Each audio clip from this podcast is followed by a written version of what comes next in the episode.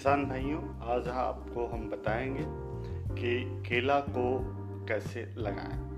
आप जानते हैं कि केला को हम दो तरह से लगा सकते हैं, एक शकर द्वारा और दूसरा जो है उतक संवर्धन द्वारा, तैयार पौधों द्वारा। जब हम उतक द्वारा, उतक संवर्धन द्वारा या जिसको टिश्यू कल्चर प्लांट्स बोलते हैं, यदि उससे हम केला को लगाते हैं तो ये केले हमारे जो हैं तकरीबन 12 महीने में तैयार हो जाते हैं। लगाने से लेके हार्वेस्टिंग का जो समय है, वो 12 महीना लगता है। जबकि हम शकर द्वारा जब केला लगाते हैं तो इस तरह के केले जो है हमारे 14 महीने में हार्वेस्ट होते हैं।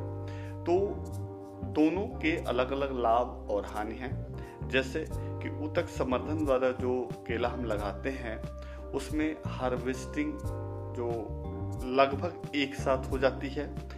सारे के सारे पौधे एक बार में हार्वेस्ट हो जाते हैं जबकि जो शकर द्वारा जो हम केला लगाते हैं उसमें हार्वेस्टिंग जो होती है वो उसका अंतराल जो है वो ज़्यादा होता है। वो आ, मतलब तीन महीने तक दो महीने तक हार्वेस्ट होता रहता है। वजह इसकी ये होती है कि जो हमारे शकर होते हैं शकर साढ़े सात सौ ग्राम से कम के शकर हमको नहीं लगाने चाहिए। लेकिन होता क्या है कि कभी हम 600 ग्राम के शक्कर लगा देते हैं कभी 800 ग्राम के शक्कर लगाते हैं कभी एक किलो के शक्कर लगा देते हैं। तो इस तरह से क्या होता है वो जो शक्कर का वज़न है वो पौधों की में थोड़ा सा वेरिएशन ला देता है।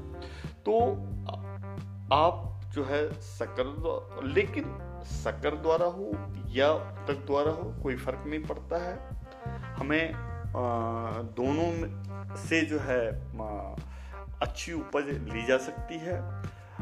बस आवश्यकता इस बात की है कि जो टिश्यू कल्चर प्लांट्स में होता क्या है कि हमारी हार्वेस्टिंग एक बार में होती है तो फ़ायदा ये होता है कि हम जो है अपनी फ़सल को काटने के बाद जो निकट का जो हमारा मार्केट है, उसमें हम भेज देते हैं और एक बार हमें पैसा मिल जाता है।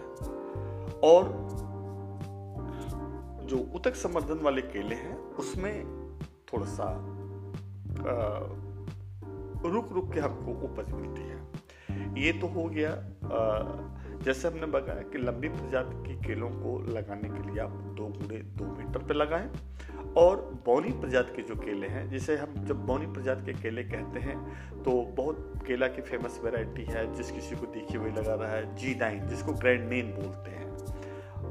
रोबस्टा है, बसराई है, इसको लगाने का जो पंख से पंक्ति और पौधे से पौधे की जो दूरी है, वो एक दशमलव आठ गुड़े एक दशमलव आठ मीटर है। जबकि लंबी प्रजाति के केलों की खेती के लिए जो लगाने का जो दूरी है, पंख से पंख और पौधे से पौधे की जो दूरी रखते हैं, उसको दो गुणे दो।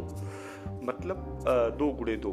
लंबी प्रजाति के केलों की जब हम खेती की बात करते हैं तो लंबी प्रजाति में आते हैं बसराई ये आपका अल्पान मालभोग चीनिया चंपा कांथाली, कोठिया पतीसा ये जो प्रजातियाँ हैं, ये लंबी प्रजाति की प्रजातियाँ हैं और अनुसंधान द्वारा ये पाया गया है कि ये प्रजातियाँ जो है बिहार के वातावरण के उपयुक्त हैं।